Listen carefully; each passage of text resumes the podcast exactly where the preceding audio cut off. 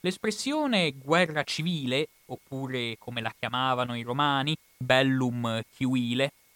deriva da una, un termine coniato appositamente dall'universo politico romano. La parola guerra in realtà deriva da un ceppo germanico, verra, da cui anche in inglese war, che significa null'altro che zuffa, mischia,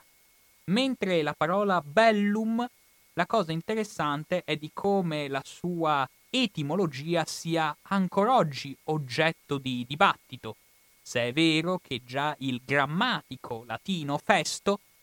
osava dichiarare che bellum, e questo lo faceva in maniera molto suggestiva, se vogliamo dir così, deriverebbe nient'altro che da belua, da belva quindi, perché la guerra sarebbe una cosa animalesca, degna delle belve,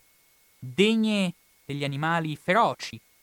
indegna di esseri umani senzienti e razionali. Una tesi che, rammarica dire, non ha molto riscontro, dal momento che la tesi più accreditata vedrebbe invece alla radice di un termine come bellum in realtà il duellum, cioè lo scontro tra due, tra due guerrieri, tra due fazioni, oppure anche tra due eserciti. E la guerra civile è un contesto che caratterizza la storia romana in maniera estremamente insistente e prolungata. Solitamente la guerra civile, quel lungo periodo, quasi 60 anni di guerra civile che caratterizza la vita politica romana, viene tradizionalmente suddivisa in questi vari capitoli, tra l'88 e l'82 abbiamo la guerra civile tra Mario e Silla, e se sulla data di inizio gli storici possono avere qualche dubbio, meno dubbi sorgono sulla sua data conclusiva. Poi abbiamo la guerra civile contro Sertorio in Spagna, dall'88 al 72,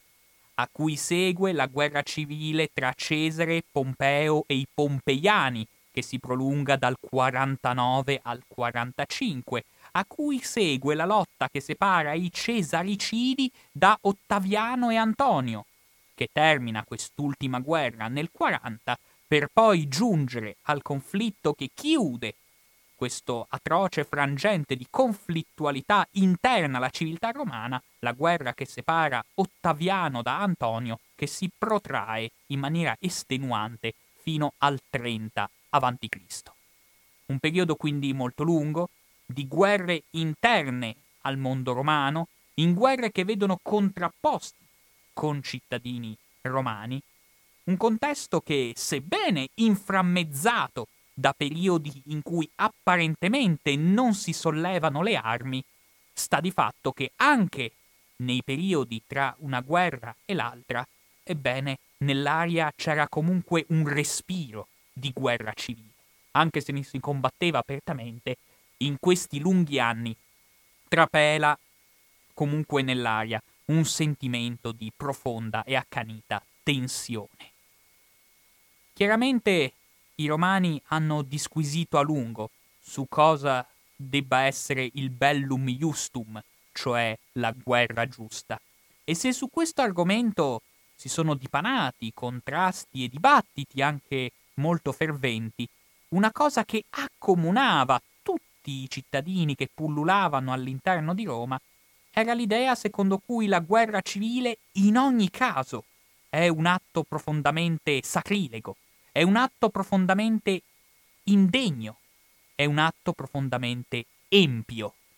che appunto fa, eh, pone questo conflitto che pure è un'esperienza condivisa da una fetta consistente della cittadinanza romana, però si pone di fatto al di fuori dalla legalità, ovviamente, ma anche dalla sacralità che permeava l'universo romano. E però questi stessi romani, consapevoli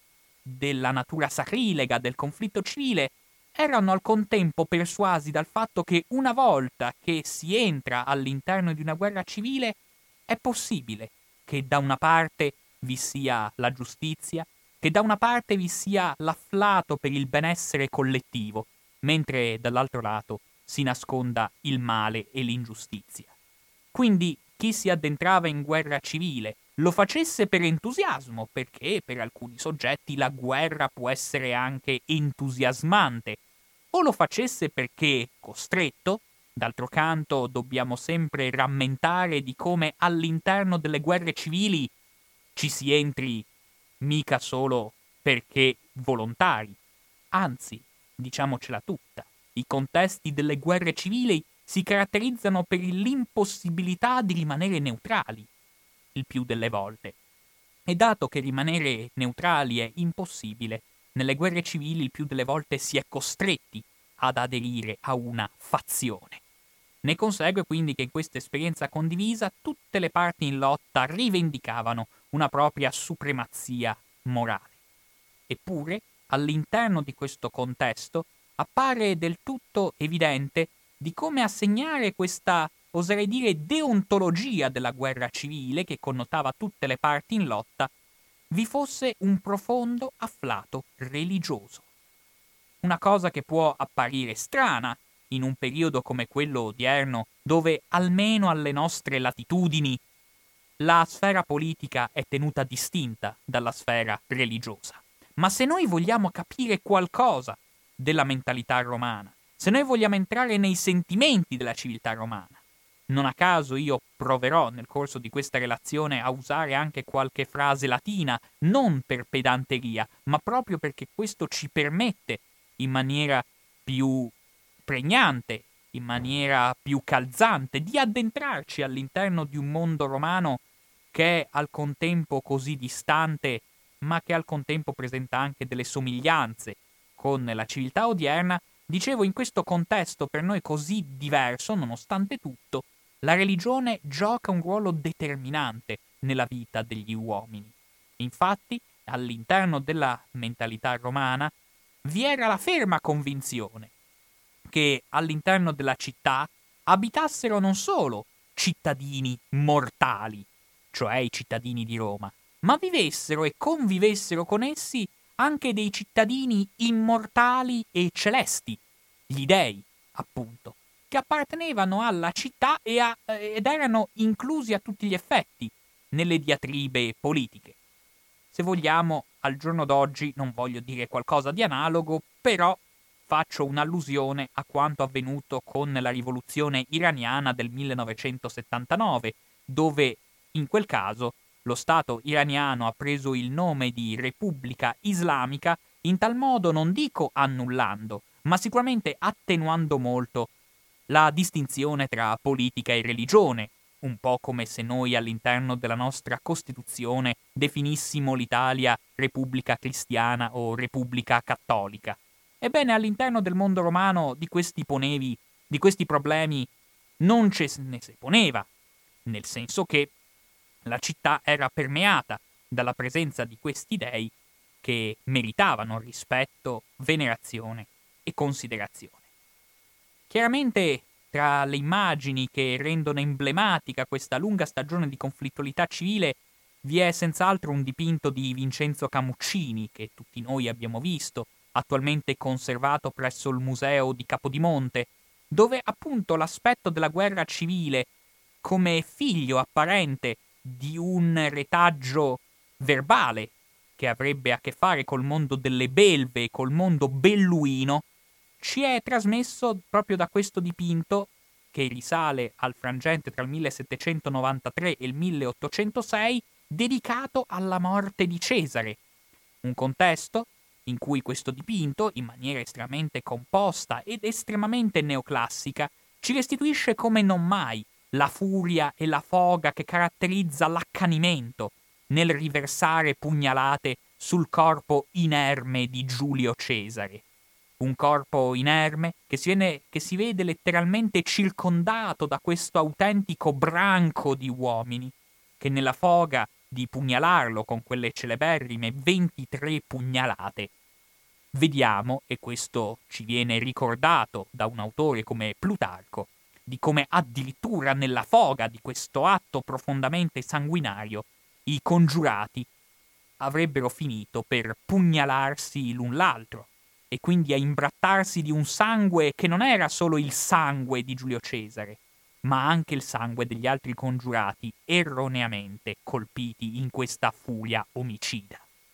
Quindi immagini come queste ci permettono di entrare in maniera più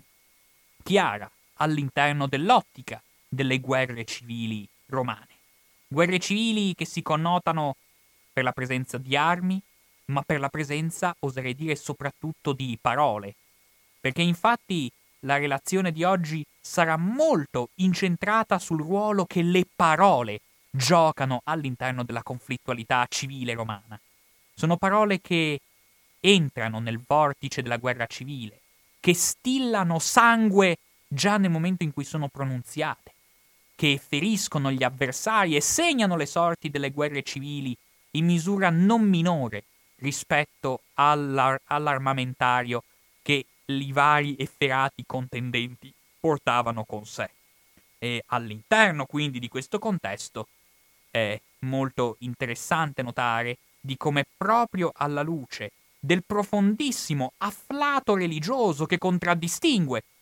tutti i fenomeni di queste guerre, ebbene, la prima cosa da notare è di come in nessuna di queste guerre è stato possibile effettuare la cerimonia del trionfo. So che può apparire un dettaglio erudito, ma così non è. Riflettere su un tema come il divieto non formale ma sostanziale, inerente alla possibilità di trionfare de Kiwi libellum, come dicevano i romani, cioè al seguito di una guerra civile,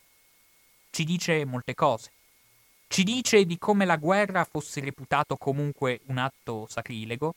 pur in un contesto in cui il trionfo, chiaramente oltre ad essere una festa, un carnevale, una gigantesca parata militare con cui il vincitore ascendeva al Campidoglio per rendere omaggio al tempio di Giove,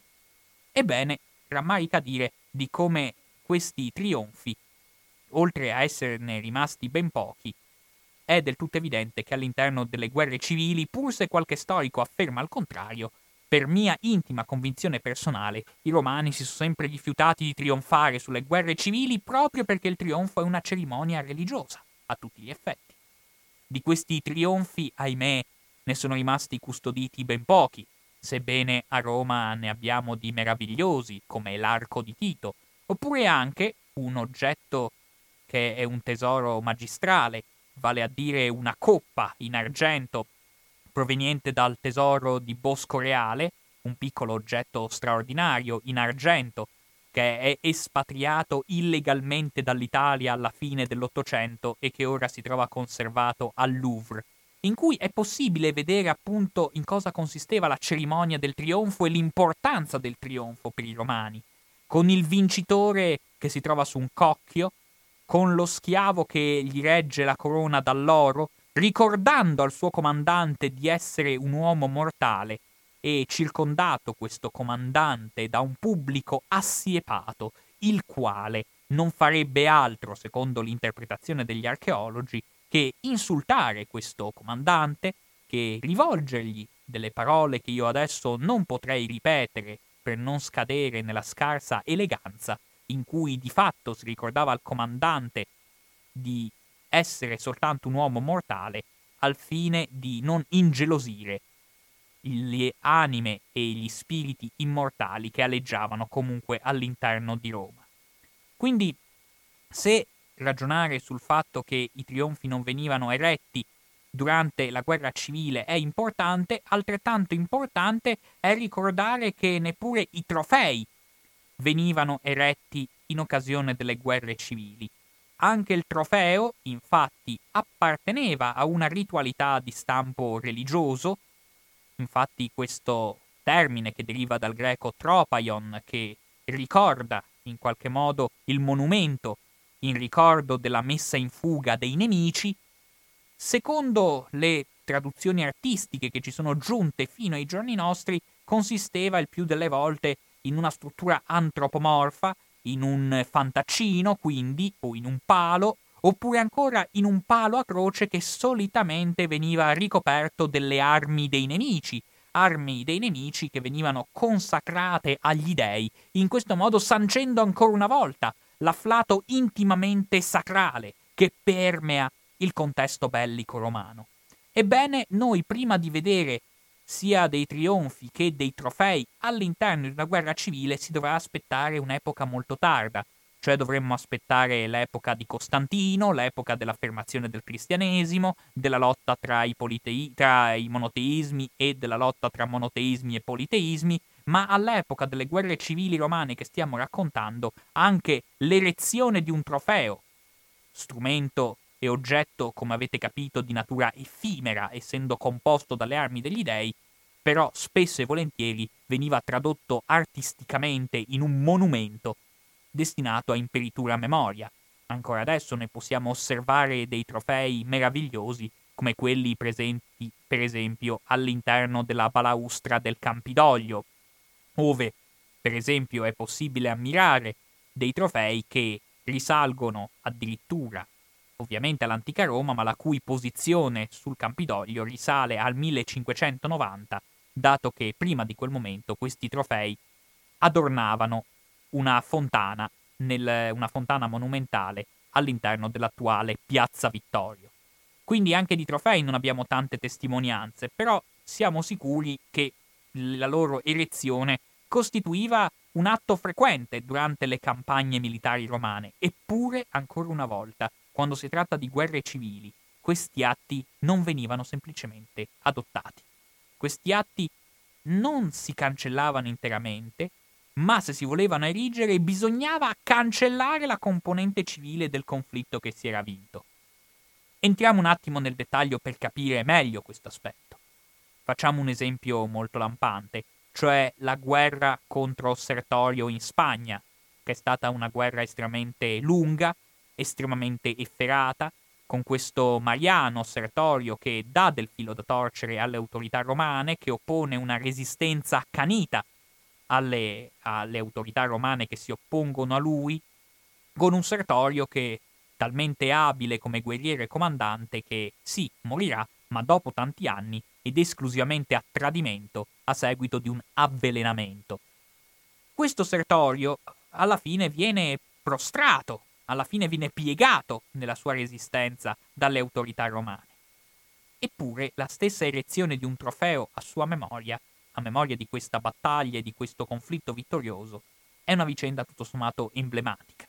Mi spiego meglio. Come vedete io in questa relazione non ho la velleità di raccontare tutte le guerre civili romane o di analizzarne una per una. Infatti sono sicuro, e su questo sono certo che anche gli ascoltatori apprezzeranno, sia spesso e volentieri più avvincente non sentire un racconto che parte dall'inizio e arriva alla fine, ma che andando a prendere a prestito dei singoli episodi si riesca a tracciare una relazione generale che ci dia l'idea dei sentimenti complessivi che connotano questo importante momento storico. Ebbene, quando si parla del trionfo che il vincitore, Pompeo, voleva erigere per la sua insperata vittoria contro Sertorio, un trofeo che doveva avere una natura monumentale estremamente straordinaria. Ci troviamo nel 71 a.C. e il monumento lo si voleva erigere niente meno che sui Pirenei, ebbene ci dà l'idea anche di un altro carattere delle guerre civili romane. Se infatti, come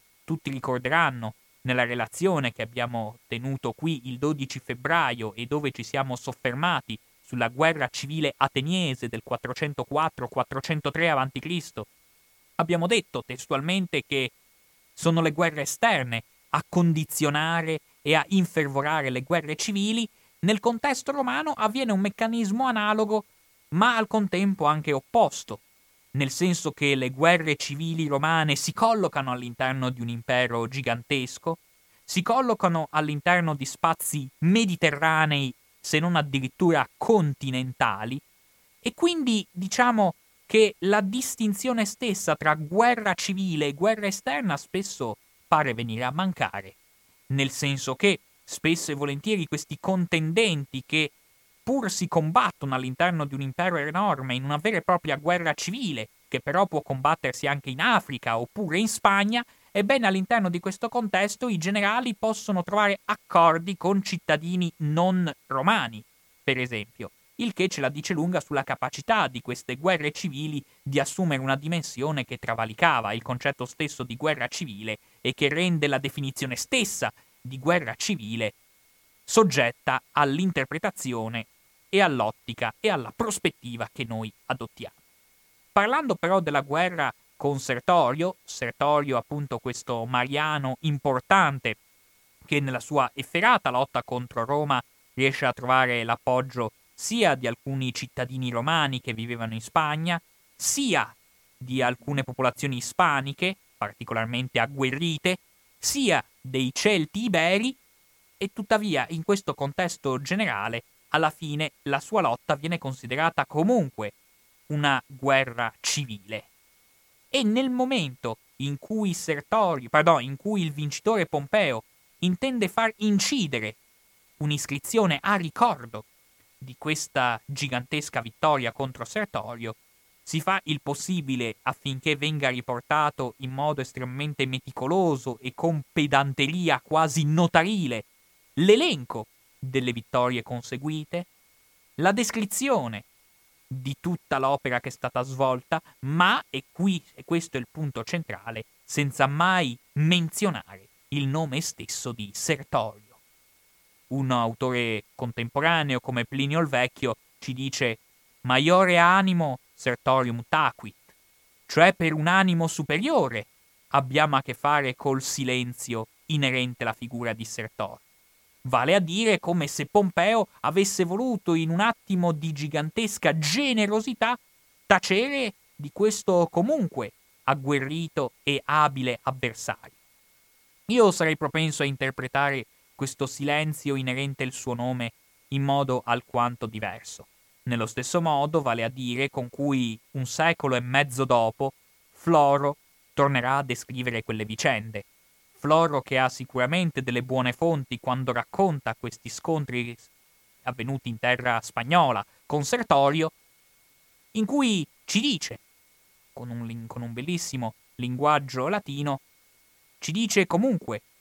milites duces victorium taquit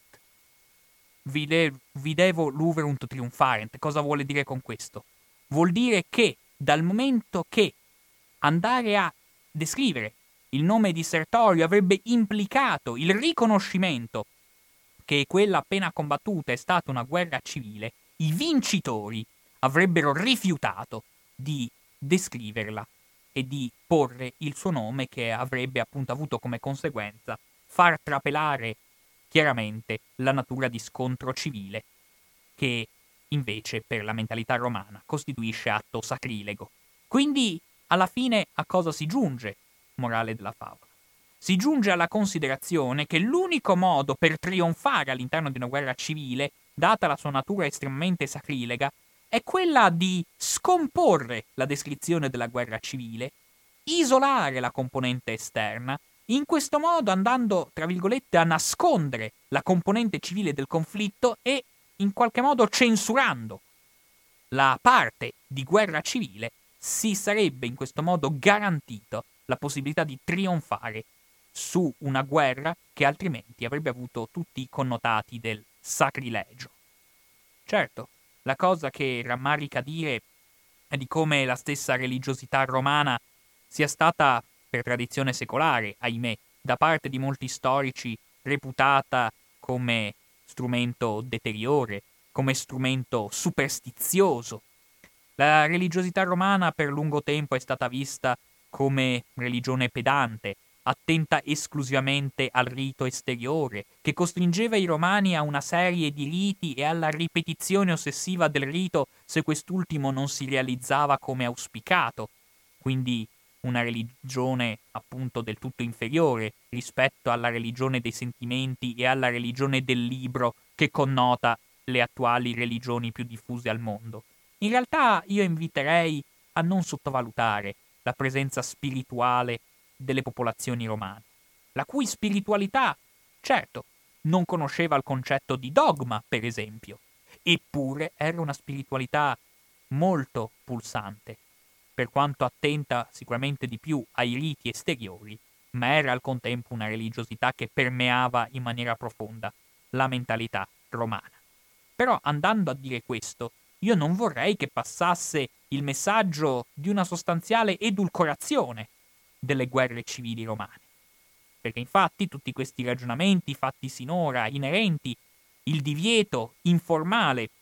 di erigere trionfi e di erigere trofei sulle vittorie contro i nemici civili non ha niente a che fare con la condotta della guerra e non ha niente a che fare col comportamento che veniva adottato nei riguardi dei nemici. Infatti, all'interno di queste guerre civili, per esempio, si verificano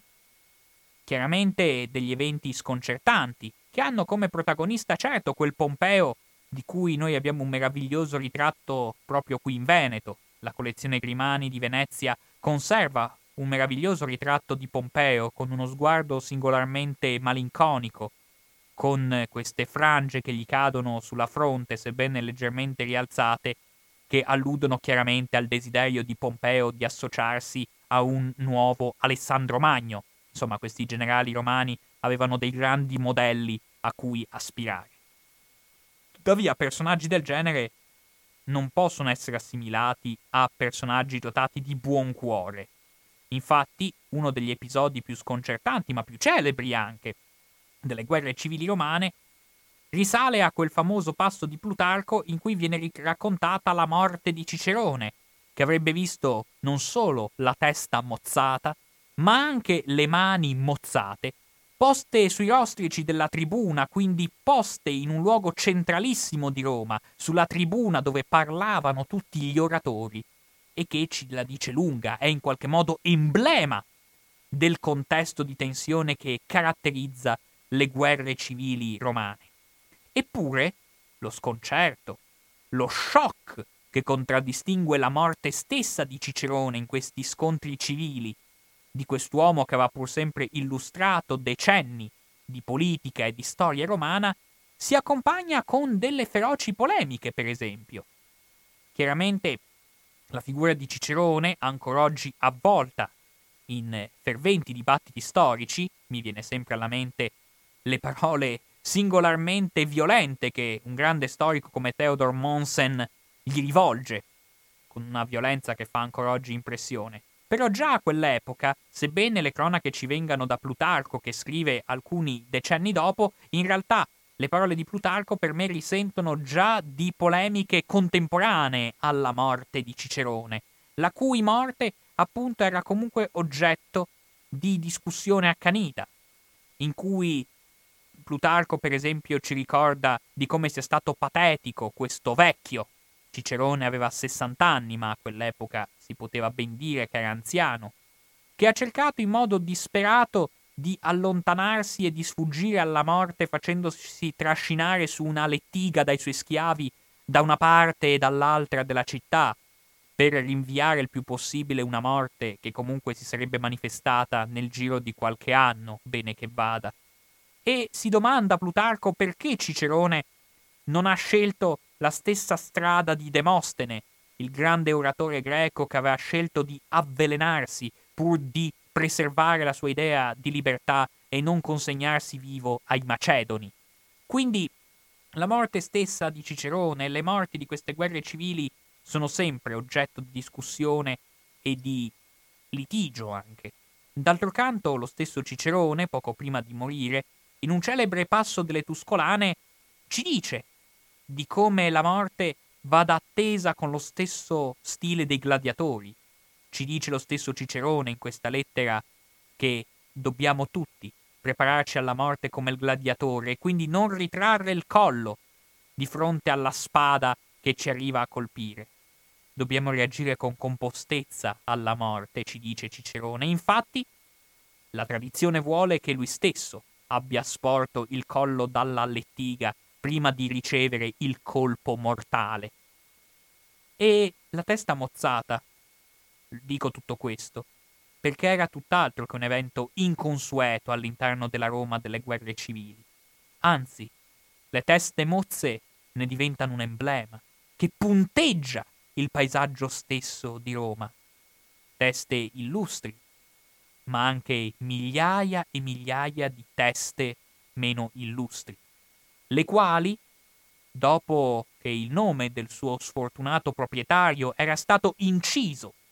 all'interno delle tavole degli elenchi di proscrizione, era legittimo procedere con la loro decapitazione,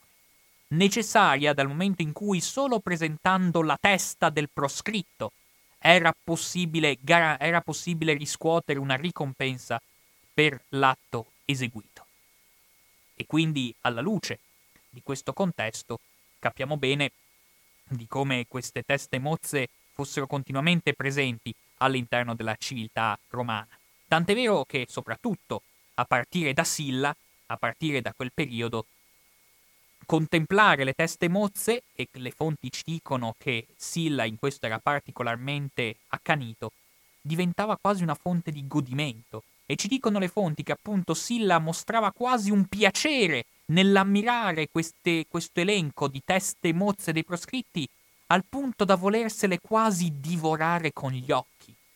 È un'immagine bella, ma sconcertante allo stesso tempo, che ci trasmette l'idea dello spirito delle guerre civili, quasi a volerle divorare con gli occhi. Ovviamente non si arriva a consumare le carni del nemico, però è emblematico di come all'interno della guerra civile si vada diffondendo l'idea del mostro divoratore e di come si vada diffondendo l'incubo di un cannibalismo che per quanto solo metaforico si spera, è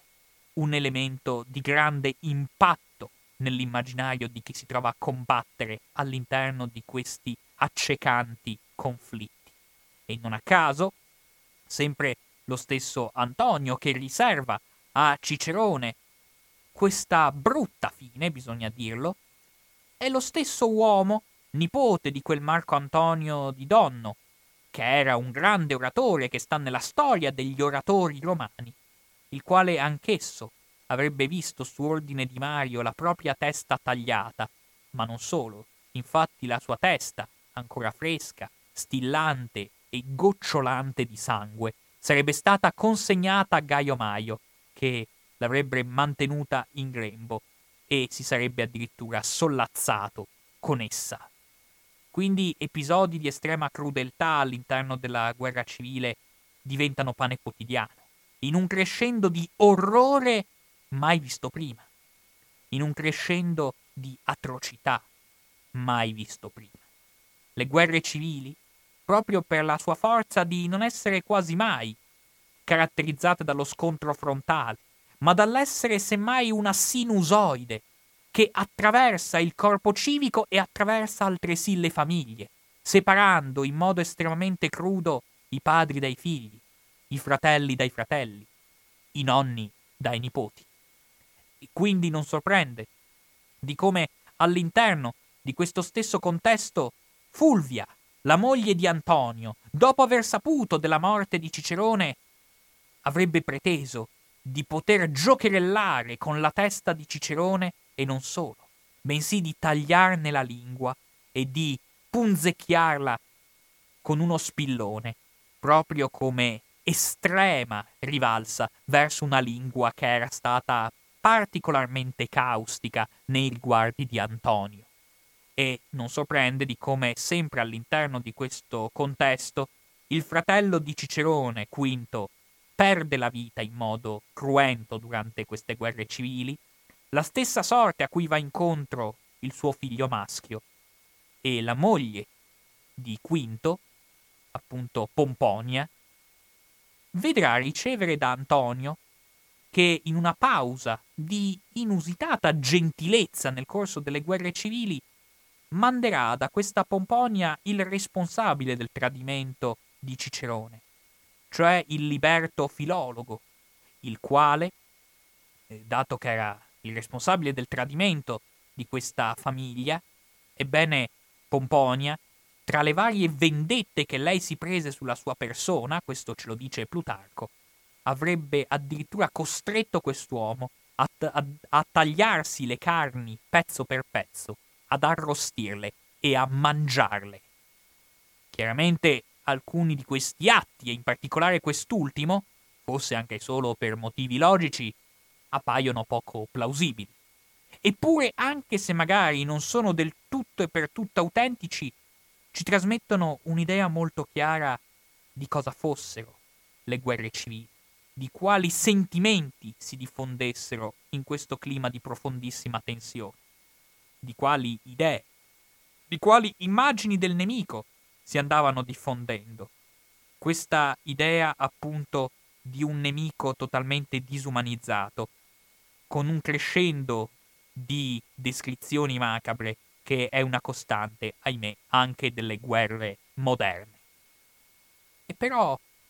la guerra civile, pur in questo contesto estremamente cruento, non poteva svolgersi senza un'impalcatura di giustificazione formale che permettesse a questi uomini di scontrarsi. Quindi la guerra civile ha bisogno di parole. E come se ha bisogno di parole? E per andare ad analizzare in che modo le parole entrano come armi all'interno della guerra civile,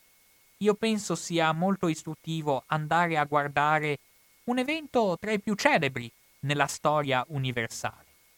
Vale a dire l'episodio che riguarda uno dei protagonisti di questa guerra civile,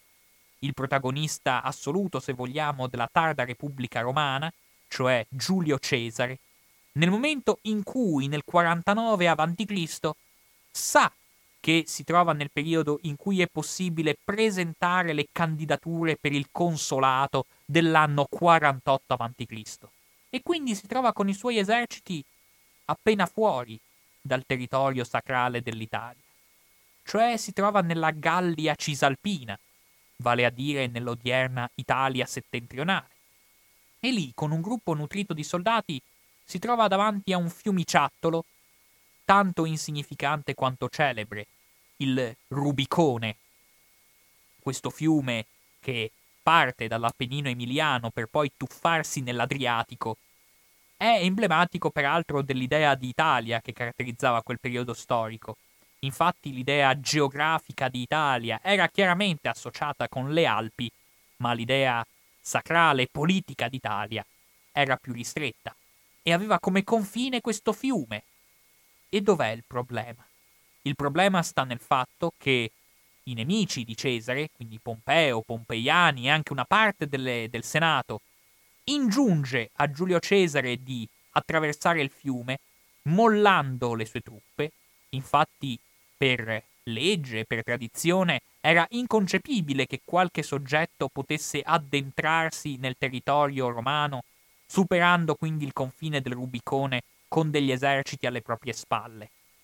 E quindi la richiesta che viene fatta a Cesare è quella di lasciare i suoi uomini e presentarsi inerme e disarmato alla candidatura.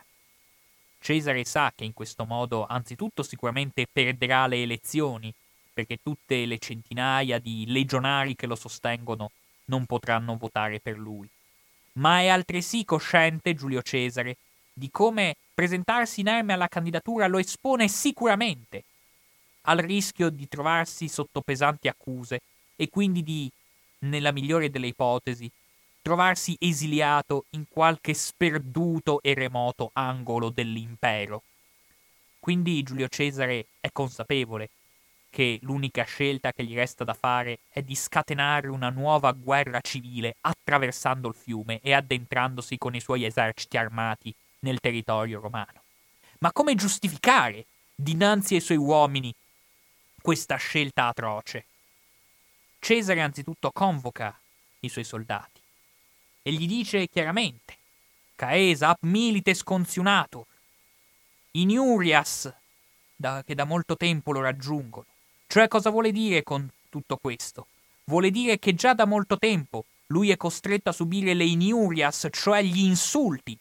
dei propri nemici, che non può tollerarsi oltre e qui introduce una parola sensazionale, formidabile dal punto di vista della capacità di emozionare anche chi al giorno d'oggi approcci a quei testi. Ed è la parola dignitatis contentio, la contesa della dignità. Osservate la forza di queste parole, di come ancora oggi scuotono le coscienze. Giulio Cesare introduce il concetto della contesa della dignità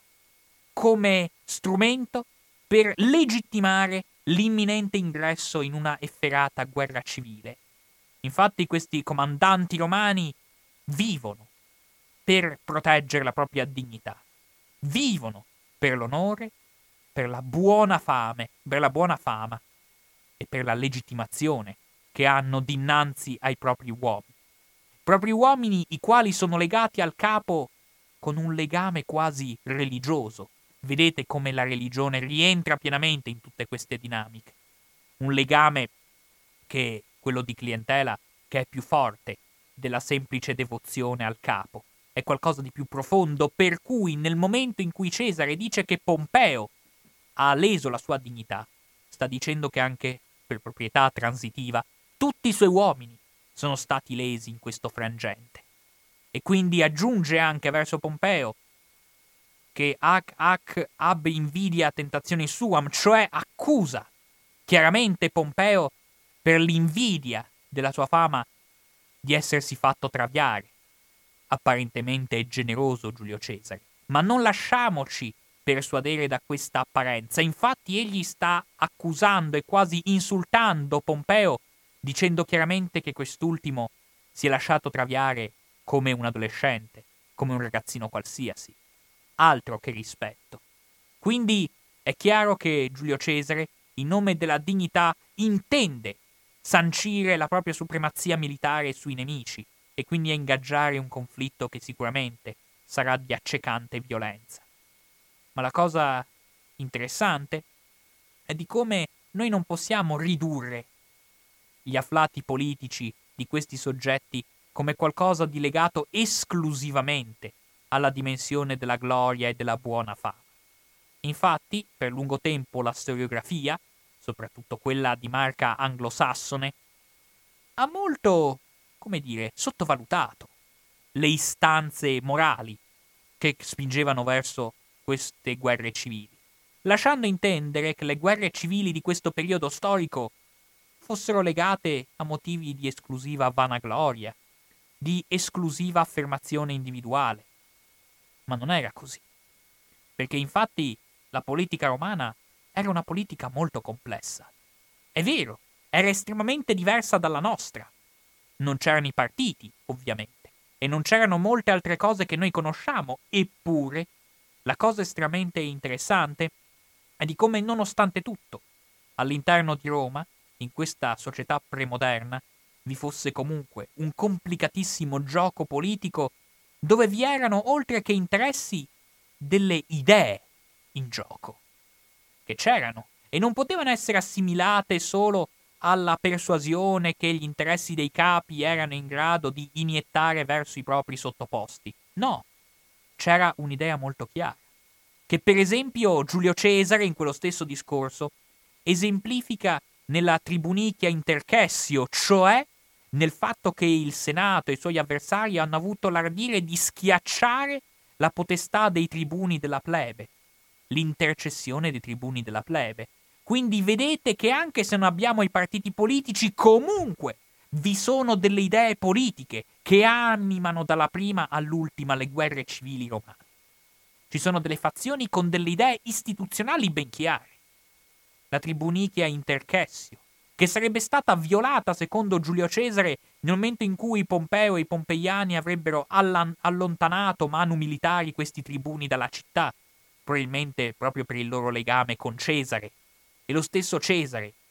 appunto, fa capire in questo meraviglioso discorso tutta la forza repubblicana e religiosa che hanno i tribuni della plebe, dove anche questa istituzione, frutto di un risalente scontro tra patrizi e plebei, sono diventati un cardine della legalità repubblicana. E chiunque si azzardi ad alterarne la funzione sta ovviamente alterando la legalità repubblicana, ma sta al contempo violando il sacro, la sacralità che connota l'universo romano. Perché infatti, nel momento in cui vai a leggere i tribuni della plebe, stai ledendo anche un'istituzione che ha tutti i crismi della religiosità. Certo, adesso noi non abbiamo il tempo di analizzare più nel dettaglio l'assetto istituzionale romano, il quale però vi posso solo anticipare di come fosse estremamente caotico, di come fosse complicato e farraginoso sotto certi aspetti, fondato su una serie di veti sia orizzontali che verticali che rendevano veramente complicato l'assetto istituzionale romano e che lasciano sospettare che se una persona singola si fosse messa a tavolino a redigere questo assetto sarebbe considerato un pazzo. Infatti i tribuni della plebe erano tanti, erano dieci, potevano porsi i veti a vicenda, a sua volta potevano porre i veti sul magistrato supremo, cioè il console, il quale a sua volta disponeva di altri poteri di veto, e capite che all'interno di, questa, di questo sommarsi di veti incrociati abbiamo la testimonianza lapalissiana di una complicatezza della vita politica romana, la quale tuttavia non esime Cesare e i suoi uomini dal poter comunque lanciarsi per difendere la propria idea. In un confronto che si può riassumere come un confronto che separa da un lato gli optimates, gli ottimi, i conservatori, per dir così, in un termine modernizzante, dai populares, e quindi dai popolari, dai difensori della plebe e del popolo, dove da un lato abbiamo appunto questi ottimati i quali difendono a spada tratta, in senso letterale, l'autoritas del Senato, quindi esigono che la Repubblica abbia il proprio perno, il proprio cardine e venga indirizzata da questa struttura senatoriale. Sono peraltro contrari alla divisione demaniale delle terre, sono contrari alla cancellazione dei debiti, sono contrari persino al voto segreto. Infatti, quando le persone votavano all'interno del territorio romano, non c'era voto segreto. Le persone votavano mettendosi in fila lungo delle piccole transenne, dove però i capi potevano intuire fin da subito in quale posizione si schierava la persona che si metteva in fila e quindi esponeva quest'ultima molto spesso al rischio di ritorsioni. Questo era il contesto che separava in maniera drastica gli optimates dai populares, i quali al contrario esigevano la cancellazione dei debiti, esigevano la suddivisione delle terre demaniali, esigevano il voto segreto. E quindi all'interno di questo contesto noi vediamo di come la parola chiave che incentiva Giulio Cesare, incentiva soprattutto i suoi uomini a lanciarsi in questo scontro brutale, stia proprio nella parola dignitas, la dignità sua, ma anche la dignità dei tribuni della plebe, ambedue violate dai suoi avversari e che quindi garantiscono una sufficiente giustificazione per la barbarie bellica che sta per compiersi all'interno del territorio romano. Però attorno alla dignitas e insieme alla dignitas ci sono altre parole che iniziano a diffondersi all'interno del territorio romano, questa volta da parte dei suoi avversari. Perché infatti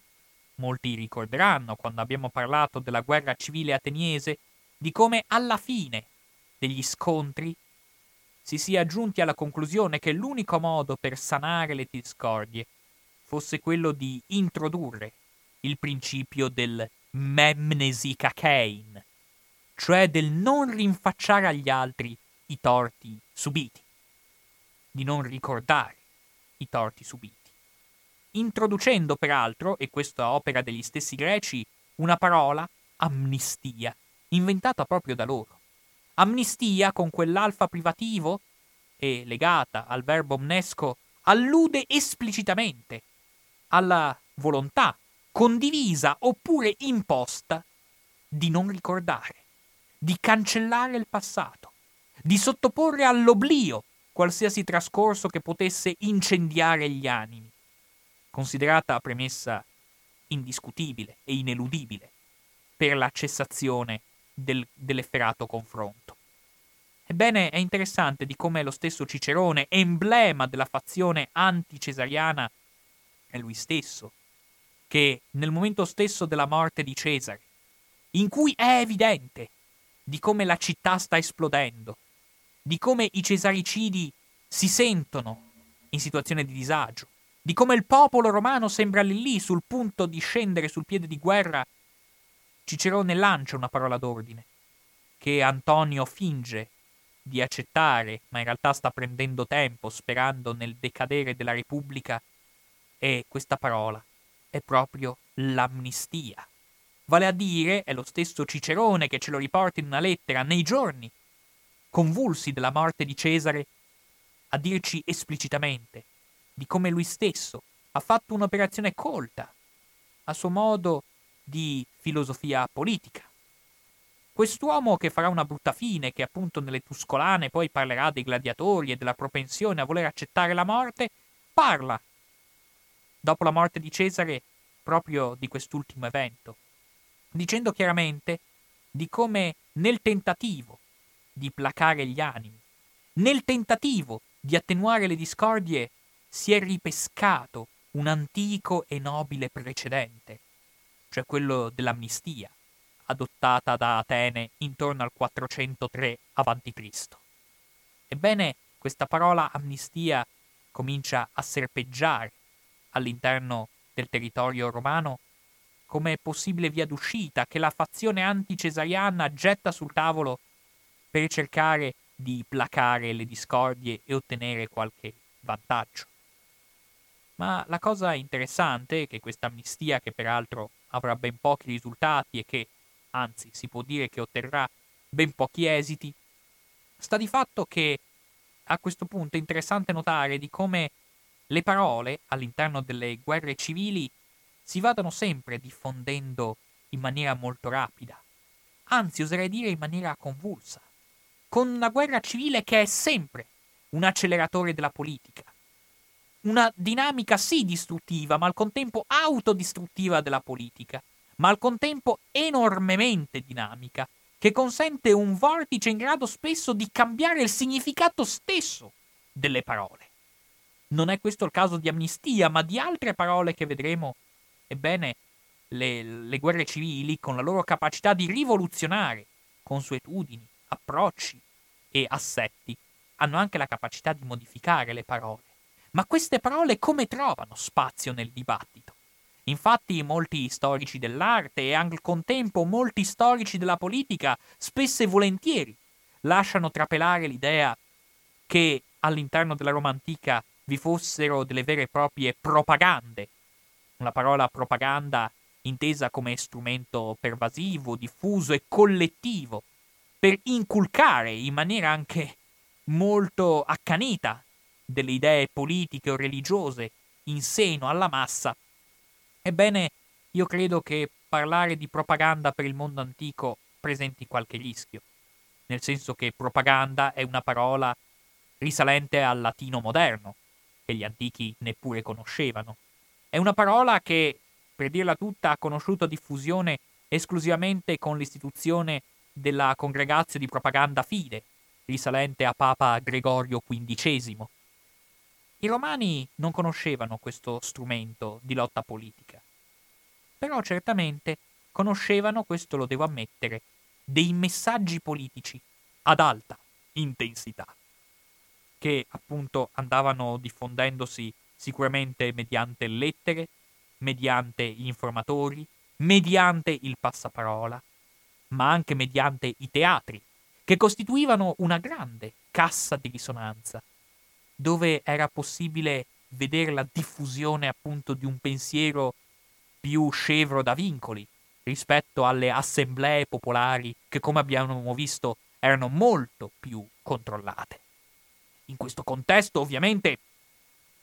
in cui un ruolo importante, e questo costituisce uno dei tanti fascini del mestiere dello storico antico, è quello delle monete. Le monete, infatti, questi oggetti così piccoli, racchiudono un mondo al suo interno. Chi si occupa di storia antica, infatti, ha l'enorme privilegio di dover sì affrontare i testi letterari. Alcuni di essi noi li abbiamo visti. Abbiamo parlato di Cesare, di Cicerone, di Plutarco, ma non basta. Se si vuole analizzare in maniera approfondita un evento storico, le monete comunicano molto. Le monete sono un mondo minuscolo, ma estremamente eloquente. Sono in grado di svelarci tante cose e anche le monete, quindi, diventano uno strumento essenziale non di propaganda, ma di messaggi politici ad alta intensità che nella guerra civile conoscono una foga inenarrabile. E infatti, tra le varie parole che confluiscono all'interno della guerra civile, abbiamo sì la dignitas proferita da Giulio Cesare, abbiamo sì l'amnistia propugnata dai suoi avversari, ma abbiamo altresì un'altra parola che la fazione cesariana diffonde nel dibattito pubblico romano, e cioè una parola estremamente ambigua e di cui invito a non lasciarsi travolgere dal significato che istintivamente gli attribuiamo, e cioè la clemenza, la clemenzia per i latini, che vedrà una serie di fruttificazioni in ambito di lingue neolatine, non solo in italiano clemenza, ma anche in inglese clemency, in francese clemence, che noi siamo portati istintivamente ad associarla al perdono. In realtà la clemenza latina ha ben poco a che fare col perdono. La clemenza latina infatti ha ben poco a che fare con la bontà. La clemenza latina, se vogliamo, ha visto il suo più efficace descrittore in quella figura di Seneca che nel tentativo velleitario di rendere buono Nerone scrive un trattato inerente alla clemenza, dicendo esplicitamente Clementia est temperanza animi in potestate wilkis candy. Che meraviglia, questo latino così scarno ed efficace. Ove si dice che il, che ci, dove si dice esplicitamente che la clemenza è la temperanza dell'animo, è quasi italiano, vedete che alla fine non si stiamo parlando una lingua esotica, ma una lingua che era l'italiano di qualche millennio fa, dicevo che la clemenza è la temperanza dell'animo quando si ha il potere di vendicarsi. Quindi la clemenza non è il perdono disinteressato, bensì è la rinuncia all'esercizio del castigo. So che è una sfumatura, ma le sfumature sono tutto all'interno della guerra civile. E non è pedanteria di eh, soffermarsi sul significato della clemenza per il mondo romano. La clemenza, infatti, è uno strumento che imbraccia con tanto vigore Giulio Cesare. È egli, infatti, che ancora nel 49 a.C., all'inizio del 49 a.C., Dopo un assedio estremamente prolungato che connota la città di Corfinium, nei pressi dell'Aquila, è in quel contesto, in cui Giulio Cesare si trova a disposizione qualcosa come 18.000 pompeiani avversari catturati da lui, sia soldati semplici che generali. E all'interno di questo contesto, Giulio Cesare, con uno sprazzo di inusitata creatività politica, da parte di quello che era pur sempre un genio, per quanto un genio non scevro da sbagli, come dimostrano queste vicende e come dimostra la sua stessa morte, decide di introdurre, di lanciare questo nuovo concetto dirompente nella guerra civile romana, cioè il concetto della clemenza. Egli infatti in quegli stessi giorni scrive una lettera che ci è pervenuta a Oppio e Cornelio, due seguaci che ricoprivano un incarico all'interno di Roma in cui Giulio Cesare rivendica che questi 18.000 uomini, in maniera del tutto sconcertante, li ha lasciati andare via. Gli ha concesso la libertà. Gli ha concesso una totale immunità. E Giulio Cesare, rivendicando con orgoglio questa scelta di dover iniettare nel dibattito pubblico romano la parola clemenza come strumento per dimostrare la sua volontà di sancire eh, appunto la pacificazione degli animi, dice chiaramente che in questo modo la clemenza, con questa apparente volontà pacificatoria, si, sta, si potrebbe dimostrare come uno strumento di una profonda, efficace e diuturna vittoria, come ci dice Giulio Cesare, cioè di una vittoria duratura. Però attenzione, non è semplice interpretare questa clemenza. La parola clemenza, in un vero e proprio laboratorio storico che noi possiamo fare in questi minuti che ci restano, ce la dice lunga, su quale fosse l'idea che le parole vanno assumendo, per meglio dire, ci dà un'idea di come le parole mutino significato nel corso delle guerre civili, assumendo da un, assumendo da un significato iniziale apparentemente lusinghiero un significato a dir poco inquietante. Infatti è lo stesso Cicerone a definire insidiosa clemenzia questa prassi di Giulio Cesare, che non aspetta il perdono per essere largita e che soprattutto, scusate se mi dilungo in queste sfumature, ma sono importanti perché ci permettono peraltro di vedere le differenze tra la clemenza di Cesare e i vari provvedimenti di riconciliazione che hanno caratterizzato anche guerre civili a noi più vicine a livello temporale, di come la clemenza di Giulio Cesare si applica esclusivamente durante una guerra civile, non al suo termine. E perché? Cicerone parla di insidiosa clemenza, perché è legittimo e anzi auspicabile che la clemenza di Cesare venga identificata come un atto tossico, pericoloso tutto sommato, perché la clemenza di Cesare costituisce un atto di superiorità. E il nemico che accetta la clemenza vede violata pesantemente la propria dignità. Non ha neanche più cittadinanza morale. E chi si vede negata la dignità, il che ci rimanda al precedente discorso di Cesare, si candida all'esilio o alla morte, comunque alla perdita di qualsiasi legittimità a presenziare alla vita di Roma. Per cui nel momento in cui i nemici di Cesare accettano di essere sottoposti a questa clemenza, questa insidiosa clemenza, è del tutto evidente che al contempo stanno accettando la superiorità del nemico che ne stanno diventando succubi, che ne stanno diventando uno strumento nelle sue mani, che ne stanno riconoscendo la massima autorità. È questo a rendere così insidiosa la clemenza di Cesare, non un atto di bontà, bensì una rinuncia all'esercizio del castigo che Cesare adotta con fare aggressivo, con fare altezzoso con fare presuntuoso, con fare vessatorio, tutto sommato. Ed è per questo che un grande nemico di Giulio Cesare, Catone Uticense, rifiuta in maniera estremamente drastica di accondiscendere a questa insidiosa clemenza di Cesare, affermando esplicitamente di come Cesare non può pensare di vivere nell'illegalità e di commettere una cattiveria mascherandola come atto di bontà, mascherandola con questa apparente generosa salvezza. C'è ben poco di generoso in questo atto di autentica sopraffazione in cui il nemico accetta l'autorità del soggetto vittorioso. Quindi da un lato vediamo la clemenza e dall'altro lato vediamo di come pian piano si vanno affermando per converso, soprattutto dopo la morte di Cesare, la libertas. Intesa però, attenzione, non come libertà alla stregua di come viene interpretata ai giorni odierni, non come libertà di tutti, bensì la libertà nell'ottica dei senatori, cioè la libertà interpretata e esercitata solo da un elite, da una ristretta oligarchia. Quindi da un lato clemenzia, da un lato libertas, vediamo come le parole vo- entrino nel vortice della guerra civile, stillando sangue in modo non diverso rispetto alle armi vere e proprie. E questa clemenza di Cesare è molto significativa perché ha una sua storia abbastanza articolata. Anzitutto se pensiamo al fatto che Cesare è morto